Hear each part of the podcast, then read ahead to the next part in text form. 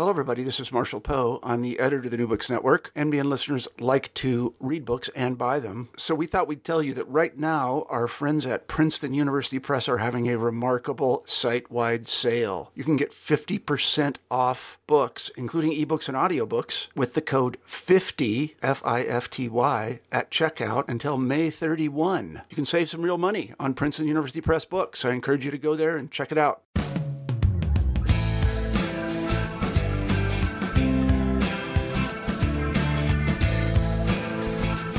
Hello and welcome to New Books in Environmental Studies, one of the New Books Network podcasts. Uh, my name is David Fauser. Today I am joined by Andre Magnan, Associate Professor in Sociology and Social Studies at the University of Regina. His book is When Wheat Was King The Rise and Fall of the Canada UK Grain Trade, published by University of British Columbia Press in 2016. Uh, Dr. Magnan, thank you very much for joining us. Uh, thanks for having me. It's a pleasure. Wonderful. Let's start by talking about your own personal background and your disciplinary training, uh, and then how you came to this particular project. Sure. Uh, well, originally uh, in my undergraduate uh, work, I studied biochemistry of all things. Uh, so, not a social science, but I was at that time uh, interested in the natural sciences. And it was towards the end of my undergrad degree in uh, biochemistry that I got interested in the topic of genetically modified crops and um, sort of the controversy that was emerging around those at the time. This was in the late 1990s. Um, and uh, that's what sort of uh, sparked my interest in the whole social side of this emerging technology, the kind of social and political controversy around these new crops. And uh, that's uh, what inspired me to pursue a degree in sociology for my uh, master's and, uh, and later on my PhD. And is this research uh, research that you began as a graduate student, or did you pick it up later? Uh, during my, my grad studies, uh, during my, my master's uh, studies, I studied the inter- introduction of uh, GM crops to the prairie region of Canada, uh, Saskatchewan specifically, my home province. And so that was sort of a study of uh, how these crops got introduced and what some of the implications might be for farmers and for the agricultural industry. And then with my PhD studies, I took that uh, a little bit further uh, in looking at, uh, first of all, the um, attempt to introduce genetically modified wheat to the Canadian prairies, which ultimately failed. So it was a, an interesting example of um, a corporation, in this case Monsanto, developing a new technology, a new GM crop, uh, this time for wheat uh, and uh, actually being prevented from introducing that crop to commercial production because basically of farmer opposition. And uh, in fact, one of the big reasons why GM wheat was not adopted was because the Canadian Wheat Board, a very important institution, in the history of the prairie wheat economy was opposed to introducing this crop because they were afraid it was going to destroy their ability to sell wheat to Europe, for example, and other very high value markets. And when exactly did this happen? This is in the early 2000s? Yeah, the GM wheat controversy happened in the early 2000s. I believe Monsanto officially pulled the the plug on this project in 2004. So yeah, it was really in sort of the, those three or four years between 2000 2004 when this was a, a, a really hot topic uh, here on the Canadian prairies. And that so that's really interesting to see how this project came out of that. Because hearing that that's where you started, and, and then thinking about how the book works, it's as though you sort of went went backwards in time to sort of work out the the long historical and social developments that that led to that. Yeah, that's exactly right. Uh, you know, the more I learned about the Canadian Wheat Board and its role in the Canadian wheat economy, uh, the more interested I became in in the history of that, that institution and the way it served to connect the wheat producing region of Canada to other parts of the world, going all the way back to the time of uh, the, the European settlement of the area. Indeed, and and I think this is a great moment to transition to uh, a sort of broad historical narrative. Uh, if you wouldn't mind, if you could spell out uh, the the what you see as the major stages in the historical development of this, we'll keep it fairly brief at this point. Uh, give us some key dates, and then we can come back in and fill in each of these stages of development. So, where does the story really begin for you? Sure. Well, I, I start the story off by talking about the European settlement of the prairie region. Um, there's, a, of course, an important history of uh, colonization, of dispossession and displacement of indigenous peoples that it was a precursor to or a condition for that settlement, but uh, it's not something that I uh, get into in the book. Um, but, uh, you know, if we pick up the story around the 1870s, Canada has just become a, uh, a confederation, a new uh, country with several provinces, and it's you know its population base is in eastern Canada, but there's this notion from the beginning that uh, Canada needs to expand westward and incorporate what was then called the Northwest Territories into the country, and that they would open this region up for wheat production specifically and other natural resource development, I suppose, in order to create a national economy. So it's a project of national uh, economic and social development.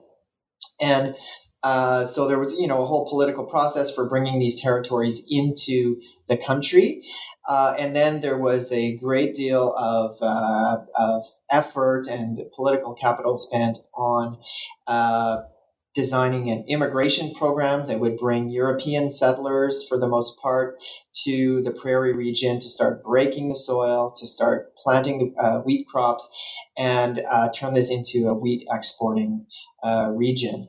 That process was. Can, can I ask yeah, one? Sorry, ahead. can I ask one quick question uh, just about geographical uh, locations here? How do we define the prairies geographically? for those for those of our listeners who might not be super familiar with Canadian geography. Yeah, for sure. We're, we're talking about the uh, the region between the Rocky Mountains uh, to the west and almost all the way to the well to to the, the border of uh, Ontario, let's say in the east, where uh, where you start uh, getting into the Canadian Shield and boreal forest. So there's a very very large um, region uh, between those uh, you know western and eastern uh, boundaries that was native prairie. So few trees, you know. Um, uh, a very important ecosystem, uh, actually, but native prairie, and also very important to that ecosystem originally was the bison herd, which was you know numbered in the in many millions. that were the, the grazers, right? So, and of course, the indigenous people uh, the they depended on the uh, the bison and its uh, seasonal uh, movements for their own livelihoods. All right. Okay. So we've got our space. We've got our initial time. Uh, so we've got this project of national development, very much to incorporate this particular geographic region into the broader Canadian, you know, nation and, and political economy. Okay. All right, uh, let's let's continue. So, so how does this work out then in the 1880s, 1890s, and 1900s? Yeah, well, it, you know, initially this was a very, very difficult thing to convince people to come to this pretty remote uh, part of the world. You know, it's a cold climate. The winters get extremely cold, uh, long winter season, and so on. Um, and there was, you know, really not much infrastructure or anything, of course, uh, out here. Very little European settlement. So it was hard to convince people to come. And to make uh, matters worse, in the 1870s, there was, a, you know, a, a large scale uh, international depression, and wheat prices were low, and so on and so forth. So that made things really, really difficult. It's not until about the 1890s, the mid 1890s, that you start seeing a real surge in immigration to the area. And that's partly because the world economy improves, because wheat prices improve, and so on.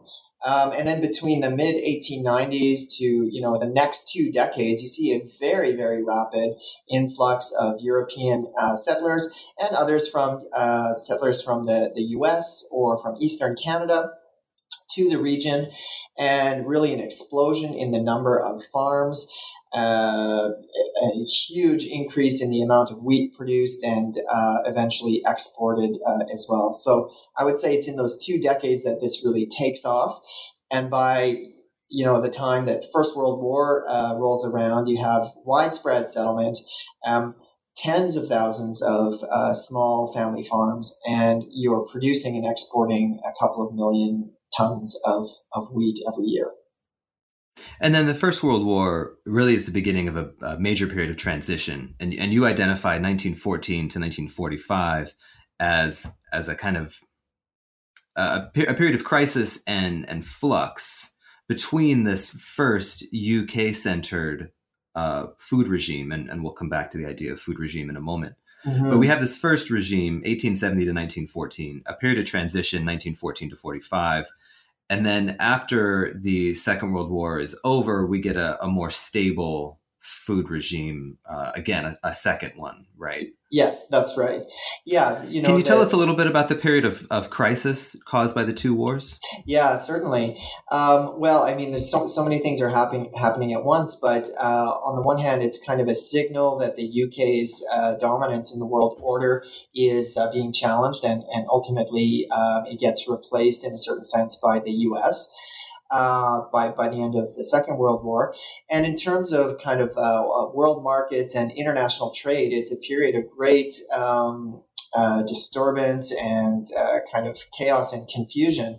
Um, starting in the 1920, well, the, the wars are, of, of, course, a huge disruption to international trade, and countries have to find a sort of creative way to make sure those wheat shipments are still happening because at this moment, the UK has become very heavily dependent on imported wheat as a major part of the national diet, uh, you know, even in calorie terms.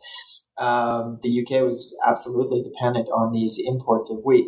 So there had to be a, a, a way to, to figure out how to keep those wheat shipments uh, moving, and there's some interesting history there, which we could get into later, perhaps. Uh, but then, uh, you know, between the wars with the Great Depression, uh, this causes another uh, huge shock to the international uh, system and to international trade for wheat. In the 1920s, at the end of the 20s, the international price for wheat is basically in free fall. This is a big crisis for this, you know, new population of wheat producers on the prairies who who are very, very heavily dependent on uh, the price of wheat for their for their income and their well being. And uh, farmers' movements and governments in Canada are kind of scrambling to find a way to stabilize uh, farm incomes, to uh, address the crash in the price of wheat, to figure out a way to keep uh, moving that wheat crop, which you know you're growing every year, no matter what the price is, um, into international markets, so that the whole wheat economy doesn't collapse. Uh, then, you know, with the Second World War, it's kind of a reprise in some ways of what came with the First World War and all of the uh, disruption of maritime trade and so on. Uh, and you know, ultimately, what's really interesting for me in this study is that it's during the Second World War, towards the end of that conflict, that Canada finally settles on this system of single desk wheat marketing, which essentially means farmers will be compelled to de- deliver their wheat to the Canadian Wheat Board. Then the Wheat Board will sell that wheat on their behalf and return all of the proceeds back to farmers. That sort of highly government coordinated uh, marketing system comes out of the experience of the Second World War and is in place for the next uh, quite a long time. Well, you know, if we if we look at the the dismantling of the the wheat board in 2012, so from the early 40s to uh, 2012, that's uh, nearly 70 years. And the Canadian wheat board is is absolutely central to the second phase, the second sort of stable food regime that you describe in the book uh, which I believe you call the uh, is it the mercantile industrial?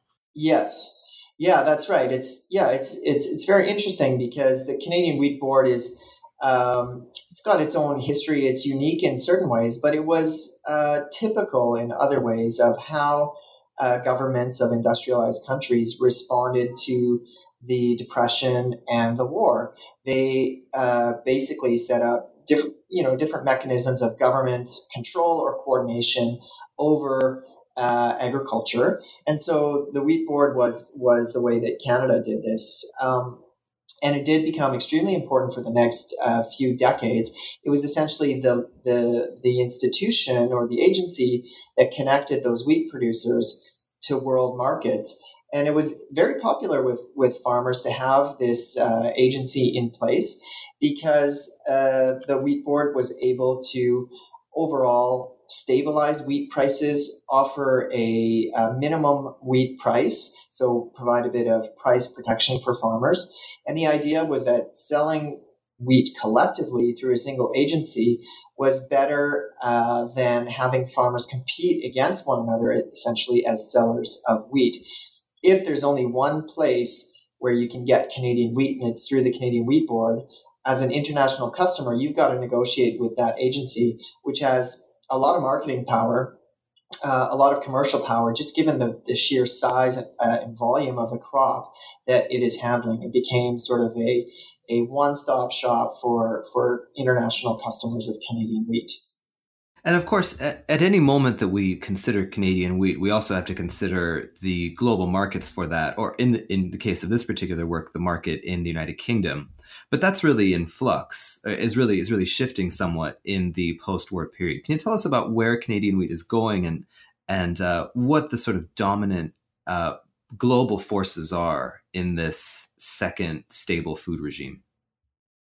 Yeah, you're you're quite right. And just to go back to the first regime for just a moment, I mean, that was very much driven by the UK's need for, for imports. It was this industrial powerhouse, it was this trading powerhouse, and yet it quite deliberately um, chose to uh, sacrifice its own agricultural production for cheap imports. And that was sort of a reflection of its power in the world market. It could import these massive volumes of wheat and meat from other places to feed its working classes. And then that allowed it to uh, focus its attention on industrial production and exports. Um, so that was a, a strategy by the UK. And essentially, it was the reason for being of the, the prairie wheat economy was to service this huge UK import market. So Canada became very dependent on exports to Europe, but the UK specifically. And that whole strategy on behalf of the UK uh, was called into question with the Second World War.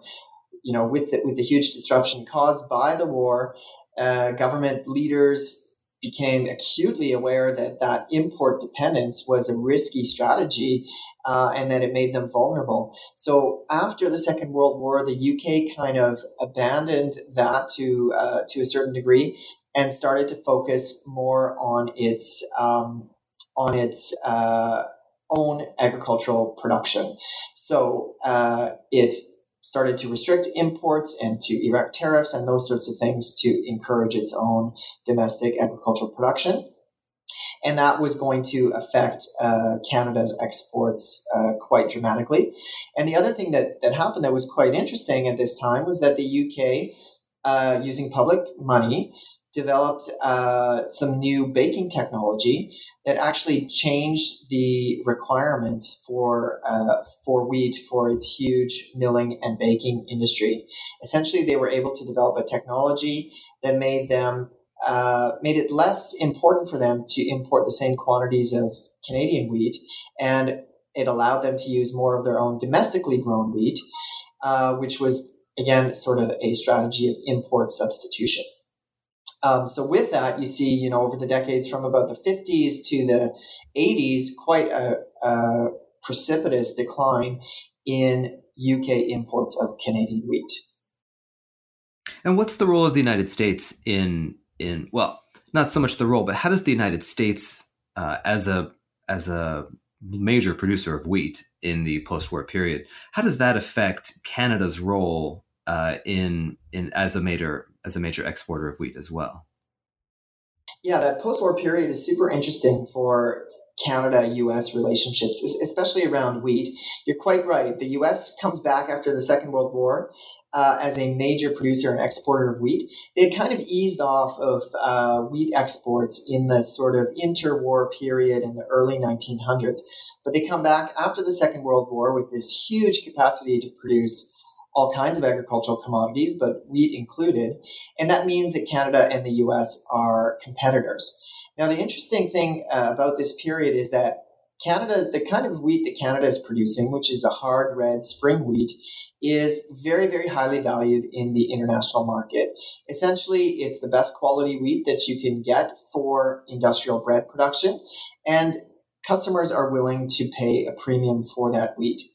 The US at this time is not really able to compete directly with Canada in that high quality segment of the wheat market. So they, the two countries essentially work out this cooperative uh, arrangement where they are uh, basically coordinating their price setting behavior. And what happens is that every day the Canadian Wheat Board publishes the price of wheat uh, publicly, it, it, announces it, and then the US would basically um, set its own wheat prices as a certain discount compared to the Canadian wheat.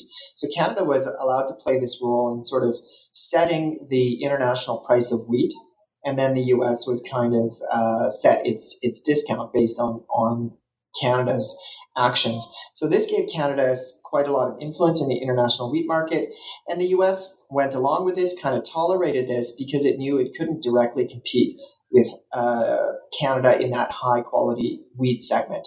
That kind of arrangement lasted until well into the 1960s, uh, but then it sort of started to fall apart in the mid 60s and beyond. So we'll we'll come to the disintegration of that arrangement in the early 1970s, but let me ask one question first. It might be a little much for me to to expect you to have these figures. Yeah. Uh, but could you could you give an indication of the relative size of the American and Canadian wheat export? Yeah, um, yeah, that's that's a great question. I don't have those numbers at my uh, fingertips, but I know that um, you know in the 20s, 30s, 40s, and so on, Canada was a much larger exporter of wheat than the U.S. I, you know, if I if I'm not uh, mistaken, I think they accounted for up to you know 30 to 40 percent of the international wheat trade some years, and that was quite a bit higher than the U.S. Then things start to kind of um, even out a little bit more in terms of share of the world market. So I wouldn't be surprised if uh, during the 50s, 60s, and so on, the U.S. and Canada are quite close in their uh, export share. But the other interesting thing uh, about that period is that the, the two countries and other exporters kind of carve the world market up in this uh, very uh, unusual way. Um, the US, after the Second World War, starts a food aid program where it uh, basically sells wheat at a heavily discounted price to certain third world countries that are considered important strategic uh, allies. Um, and it allows those countries to pay for U.S. wheat using their local currency, which is a big benefit to those countries as well. So they are using this as a way to dispose of huge wheat surpluses and wheat stocks, and also to kind of build a customer base in these uh, developing countries. Now, um, because the US is doing this with food aid, that sort of cuts Canada out of the market for those same third world countries. Canada simply can't compete with the with the food aid uh, that the U.S. is providing. However, what Canada does in response is that it starts to work out these very large commercial wheat exporting deals with communist countries such as the Soviet Union and China. At the time, of course, the U.S. is uh, it has imposed an embargo on uh, trading with communist countries. So this is seen by Canada as a way to develop its own export markets and uh, deal with its own wheat surpluses, or you know make make sales uh, in a in a part of the world uh, wheat system, let's say that the U.S. is not going to touch. So there's this interesting implicit. Uh, agreement between the U.S. and Canada to carve up the world market in this way, uh, and and as I explained in the book, that's relatively stable for about two to two and a half decades. But it really comes apart in, I believe, 1972, with the beginning of American wheat sales to the Soviet Union. That's right. Yes. So, uh, you know, very, very famously in the history of the, the world wheat trade, 1972 is this year that the, the, Soviet Union is basically desperate for a huge quantity of wheat because I, I believe it's because of a, a crop failure uh, in its own sort of uh, orbit of Soviet allies. And uh, yes, this is the moment when the U.S. finally breaks that that embargo and agrees to uh, ships, you know, several million tons of wheat and other commodities, I believe, as well, to the USSR. And what that does effect- effectively is it in you know very short order in the space of a few months it basically clears the, the surplus hanging over the, the commercial wheat market which means that prices dramatically rise uh, for for all sorts of uh, food commodities. Some people refer to this as the first world food crisis because of the really rapid spike in food prices.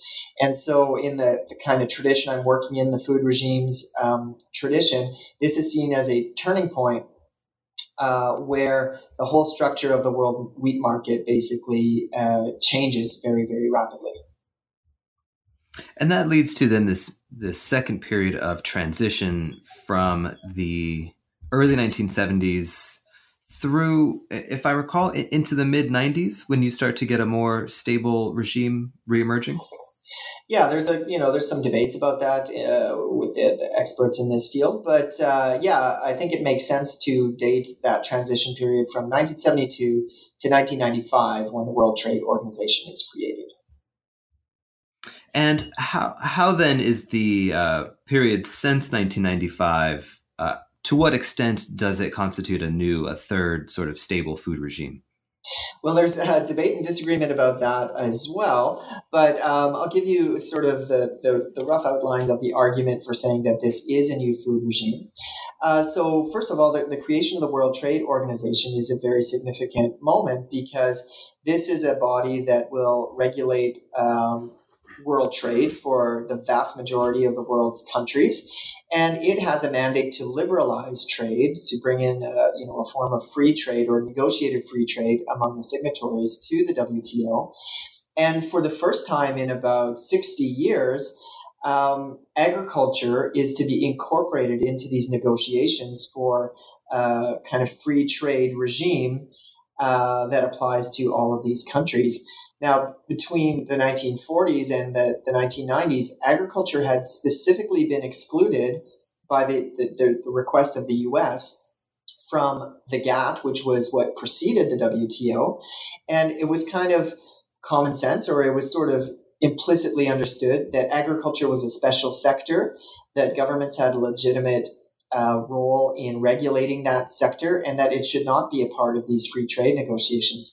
So all that changes with the WTO in 1995. And so I think it is a, a very important watershed and it's uh, kind of the, the beginning of what some people have called the corporate food regime. So the, what's what's so different now is that this uh, kind of um, idea of free trade or trade liberalization becomes the new common sense. And the idea is that we need to open up the international market to uh, more uh, trade. We need to dismantle government supports to agriculture. You know, we need to get rid of um, institutions like the Canadian Wheat Board. Uh, certainly, that's that's an argument coming from some quarters, and uh, and so on. And and um, so again, a new set of sort of uh, understandings about how the world tr- uh, food trade should be organized. And of course, the other really significant thing is that food corporations and farm input corporations, like the chemical uh, manufacturers and the seed companies and so on, have at this point become hugely important to that world food system. In fact, these become very powerful transnational corporations that have developed networks of production and distribution and sale really all around the world. So, in a certain sense, then the third food regime is one where these corporate interests are becoming much more influential over the way that that international food trade works compared to the post-war period and you know well into the 1970s and 80s when it was governments and public institutions that were the most important Ah, okay. So we have we have then three main food regimes: a UK-centered one in the late 19th century up until World War One, a period of transition through the two world wars, a post-war uh, mercantile industrial food regime from 1945 until the early 1970s, uh, a second period of transition until the 1990s, and then the corporate, or I believe in the book you call it the corporate environmental food regime that has has existed roughly with qualifications yes. since then. Can we can we consider the theoretical and methodological foundation of this study, which is the idea of a food regime sure. itself? Can you tell us about that and, and how that has helped you understand this really long term and multifaceted process?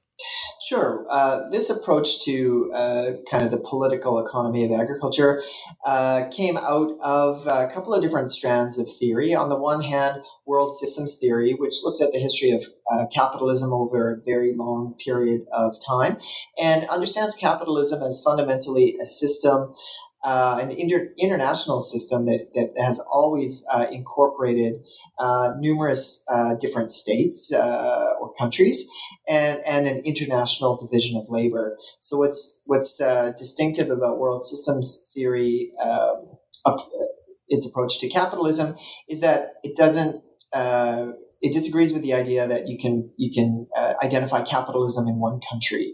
So for the world systems thinkers, capitalism is by nature an international system with an international division of labor. Uh, one of the ideas coming out of that line of thinking was the uh, notion of a hegemonic uh, power at different moments in capitalist history. So the hegemonic power is a leading uh, state power, a leading country that is economically and politically dominant for a certain period of time.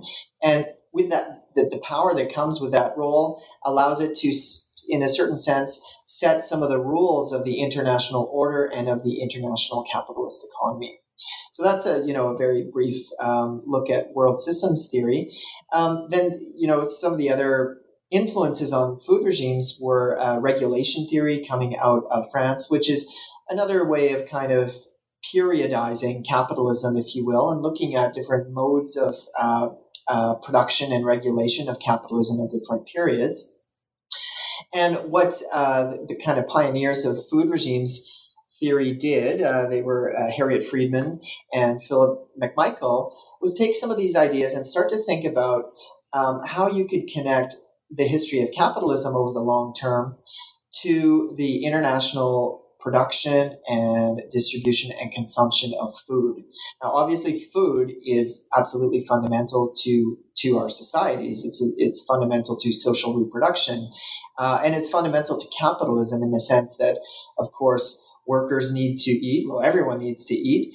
Um, but the price of food and how it gets produced and distributed is fundamentally important to uh, you know, harnessing that labor power into the capitalist mode of production. So Friedmann and McMichael wrote this very influential paper in 1989 that lays this out for the first time. And they essentially propose that if we look at capitalist history since about the 1870s, we can identify, uh, at that time, they were talking about two food regimes, which were basically periods where you had a certain um, stability in the rules of engagement and the structures in place for this international uh, food system. And it lasted basically as long as the hegemonic power uh, lasted uh, as well. So in the you know in the late 19th century, it was the UK with its sort of free trade uh, philosophy and policy, which fundamentally reshaped the way that food production and distribution happened, right? It's because the UK adopted a policy of uh, free trade and stopped protecting its domestic farmers that it created this massive demand for wheat and meat and other products. And that fundamentally transformed different parts of the world, like, like Canada, the US, and Australia, which uh, stepped in to produce those products and, and uh, pump them into the international trade. Um, so this was the idea, right, behind the food regime um, thesis was that looking back at history, you can identify these periods where uh, hegemonic power kind of uh, shaped the whole uh, the, the, all of the arrangements of the of food production, distribution, and consumption on a very large scale. And, one thing that I really appreciate about the food regime is the way that it helps you bring into conversation multiple groups or interests or actors. And so you'll frequently uh, in the book you'll you'll be discussing the Canadian prairies, and you'll note, say, the importance of the farmers uh, as as a productive unit in the family farm, but also as social movements that that will um, push for certain political changes, the role of the Canadian government in regulating this, the role of uh, things like uh, transportation infrastructure. And then on the other hand, we have, say, uh, the role of the British government, the British milling and baking industries, and British consumers. And, and I really appreciate the way that the food regime you know provides a language and a framework to pull all of these diverse actors together yeah, I think that's that's very important, right? Um, uh, you know, one, one of the criticisms of the food regime's approach at, at times has been that it's kind of too structuralist, that it's a bit deterministic and so on. And I think there's been some work in the last 20 years or so to try and correct that. But you're quite right. The idea is that uh, you know a food regime is not just uh, it's not just an abstraction. It's actually a set of relationships and uh, and rules and, and even frames of understanding frames of reference that guide people's behavior. And it does make sense to think about these different groups. Sometimes they're class interests like farmers versus, you know, the owners of the grain elevators and the and the railways, uh, but also states or governments um, and social movements as well. There's not, you know, farmers do and have acted as a social movement at times, but consumers also have organized themselves into social movements in, in ways that can then have a major influence on the way that these uh, international food relationships work. Now, you mentioned earlier that it's that it's kind of a way to help periodize capitalism, and I, I found that yes. really effective in the book because uh, at, at so many points, you'll you'll discuss a certain food regime or a transitional period, and you'll really effectively, I think, show how developments uh, that one within each of these phases of time there are contradictions, and that yes. the attempt to manage and handle these mm-hmm. contradictions often then helps set the stage for and, and you know lead into the the next phase. And so one way to one way to see that, for example, is looking at in the late 19th century the particular problems that Canadian prairie farmers faced and how the Canadian government, even before World War One, was moving in a direction of, of more regulation in the grain trade. Can you tell us more about that? Yeah, exactly. Um, farmers were, you know, is, is very interesting. They were very vulnerable in a certain way. They're, uh, you know, small scale uh, farmers with uh, with a little bit of land producing you know one crop of commercial importance. There were crop rotations and so on, but wheat was really the linchpin of this whole agricultural economy, and so they were extremely dependent on the price of wheat. They were uh, dependent on export markets, and they were also dependent on the grain elevators, which you know is where the farmer takes. Uh, their grain to be delivered and then shipped out of the region. The prairies is really, you know, the region is far from from everything. Um, it was quite isolated, and so you had to get that wheat to market by by train, and that often meant uh, shipping at a distance of some fifteen hundred to two thousand kilometers, right? So a very long way. So in some ways, farmers are quite uh, dependent on these other actors in the grain trade.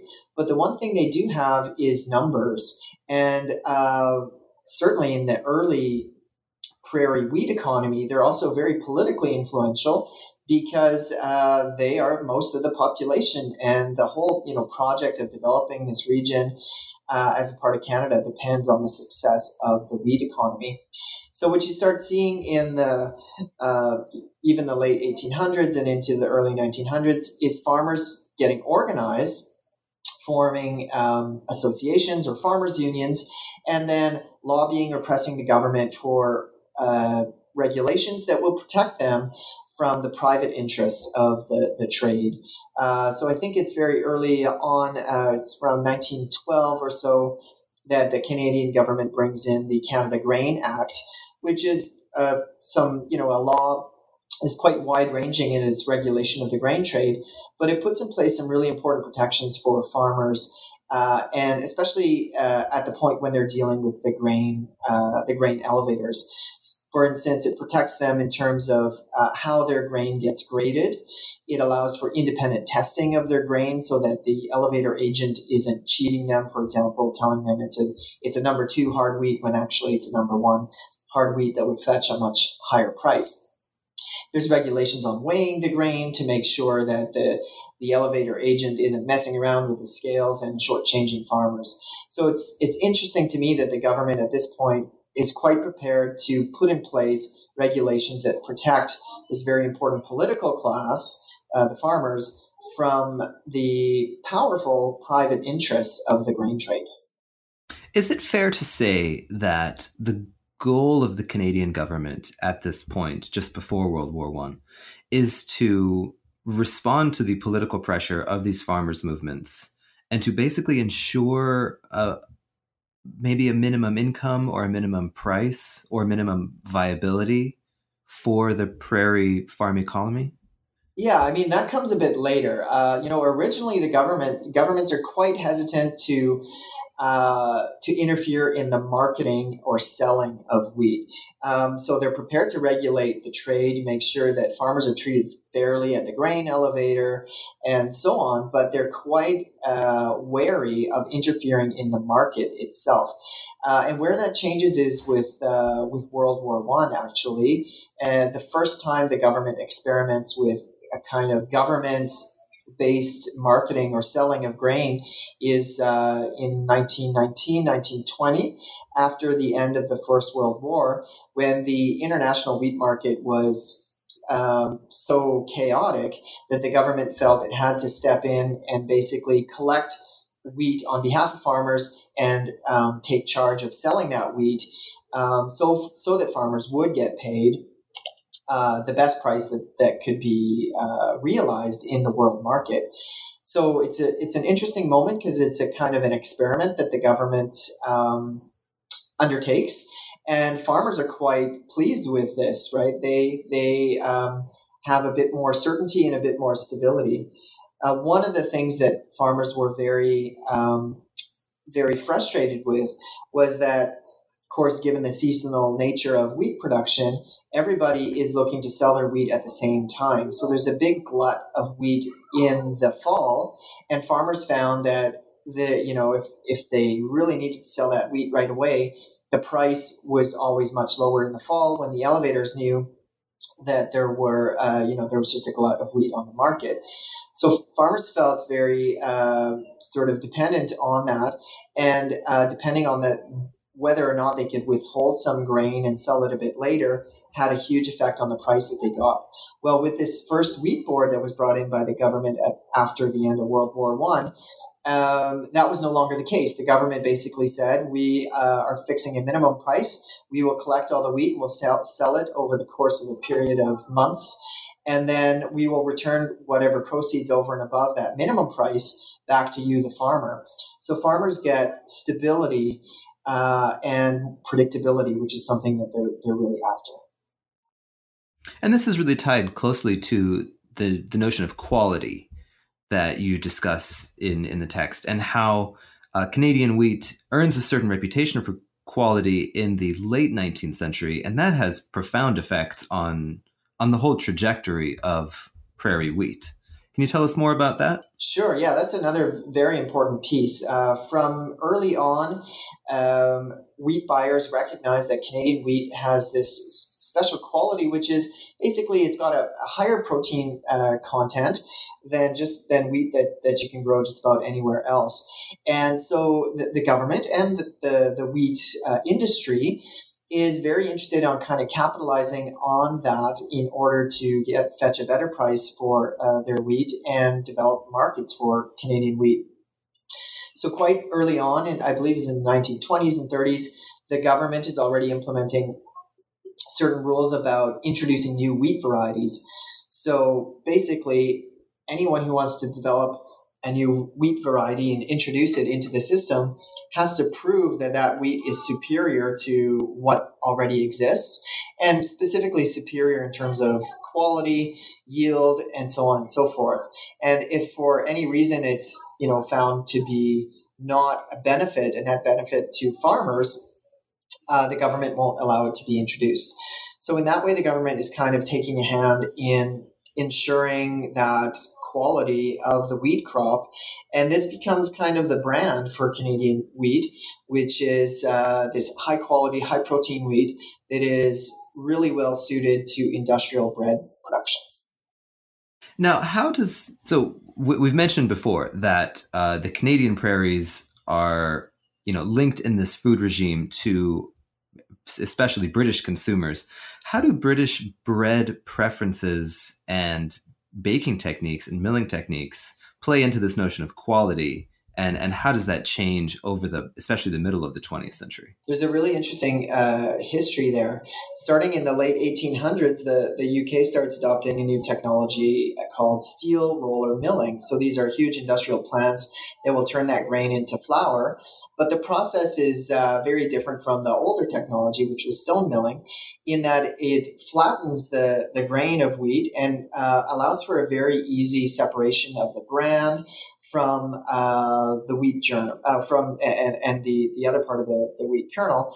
And so stone milling allows you to produce a very uh, white flour and to take out all, unfortunately take out all of the, the nutrients that are found in the wheat germ and in the bran.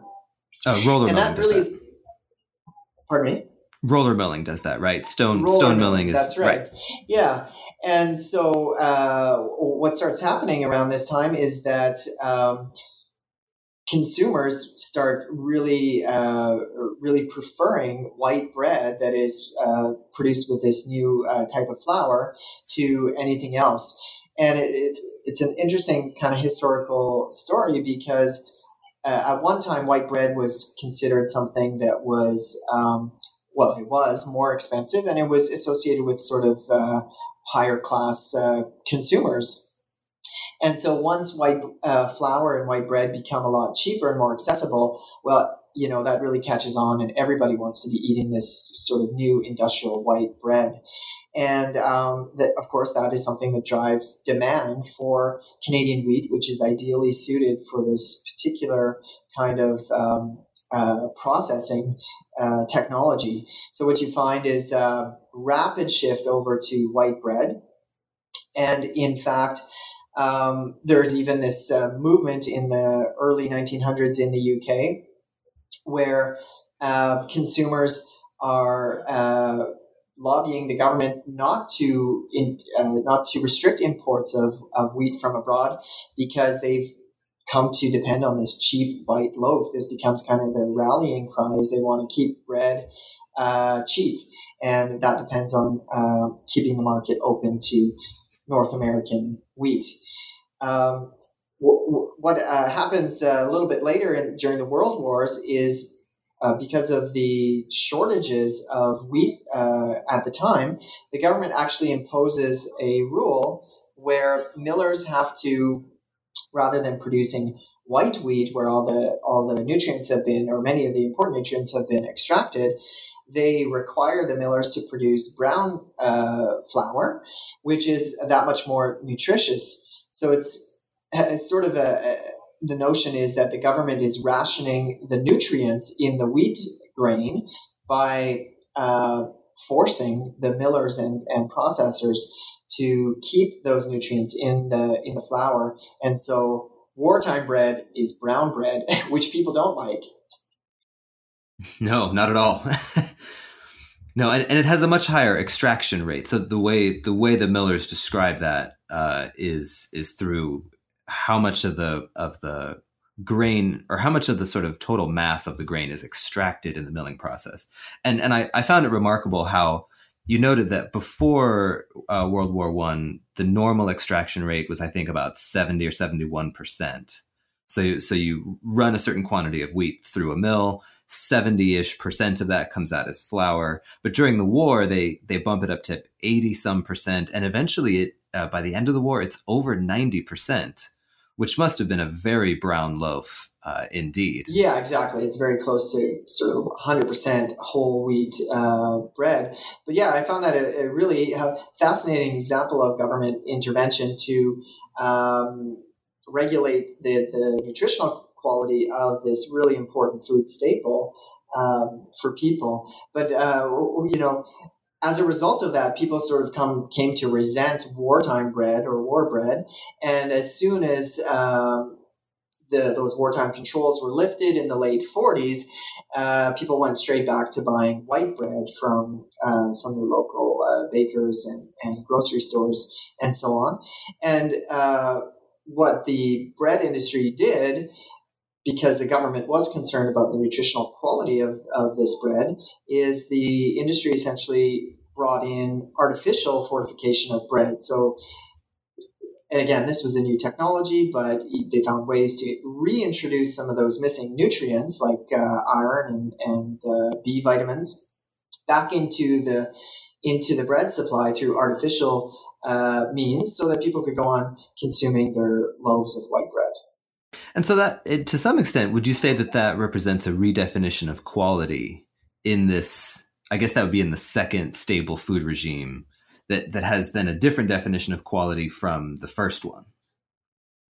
Yeah, absolutely. And I think it's very typical of that post war period where there's a huge amount of uh, innovation in, in the food processing and food uh, manufacturing sector. You get all kinds of new products, all sorts of new frozen foods and processed foods and so on. It's sort of the heyday of that highly processed food. It's well before people start looking at the ingredient list in detail to look at the different preservatives and additives and so on and so forth.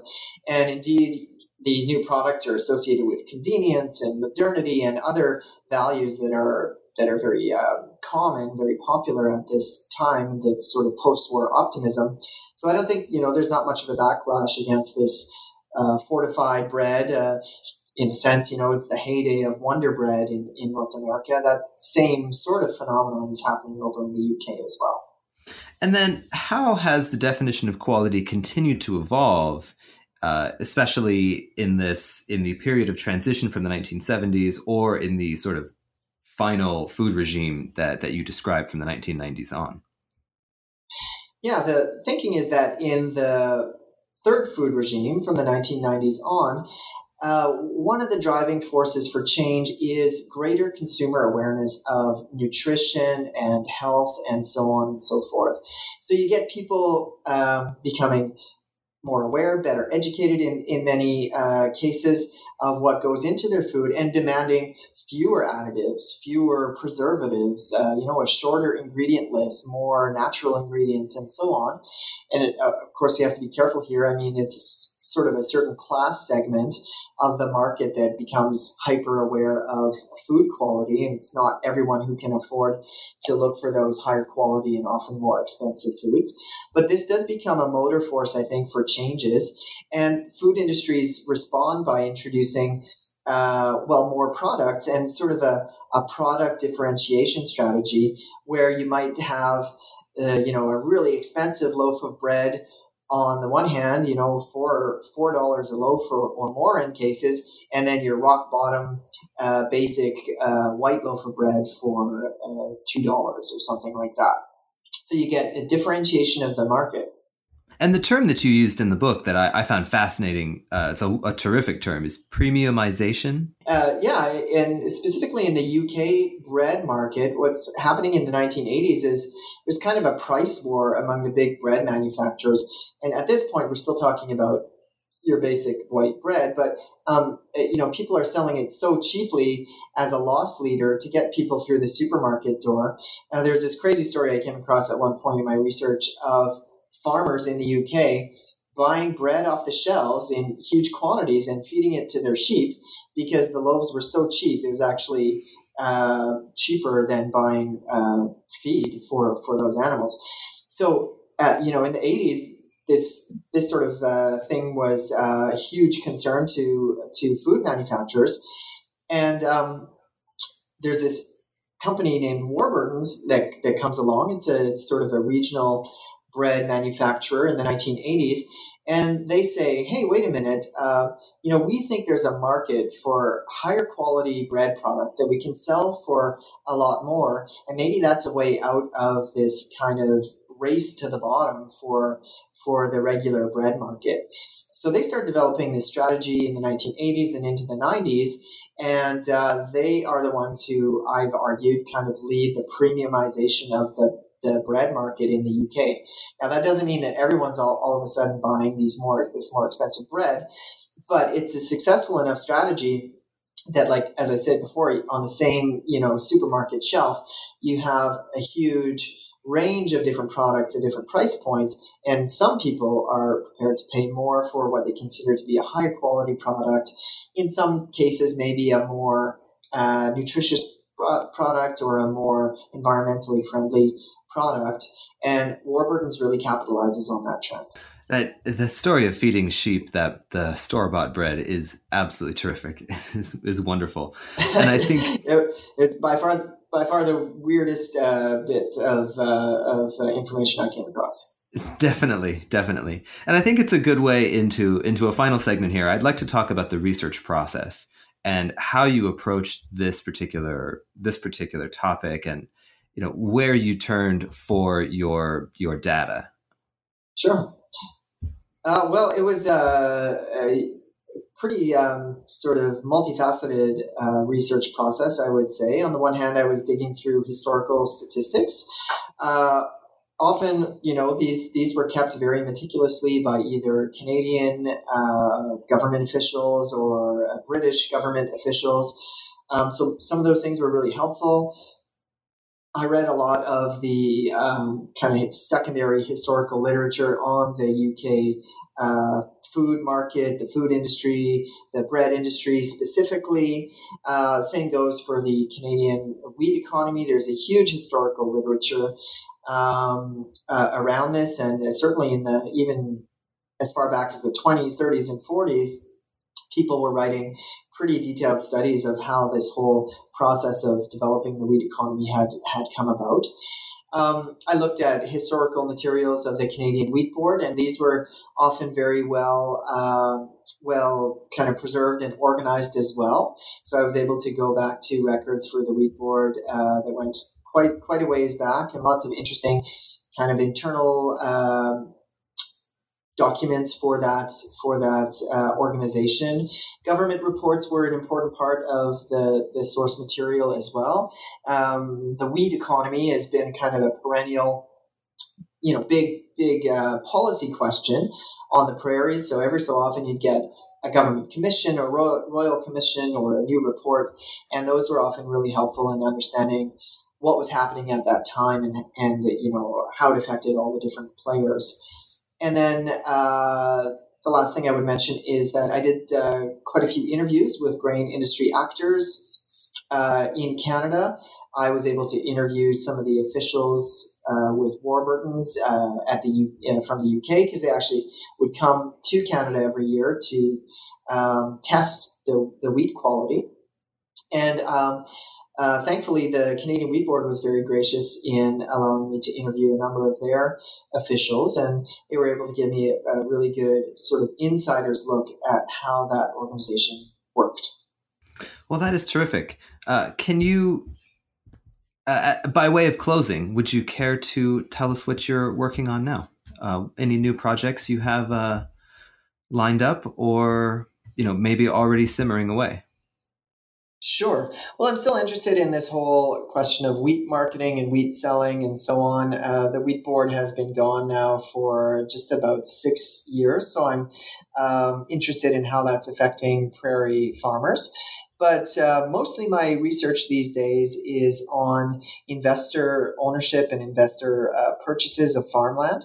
Um, as, so there's this uh, area in my in my field uh, where people are looking into what's called the financialization of agriculture. Basically, the way in which new investors are um, pouring money into things like farmland or uh, other parts of the agricultural value chain. And my interest is in how that could be affecting farmers and rural communities. Terrific. Well, we look forward to hearing much more from you in the future.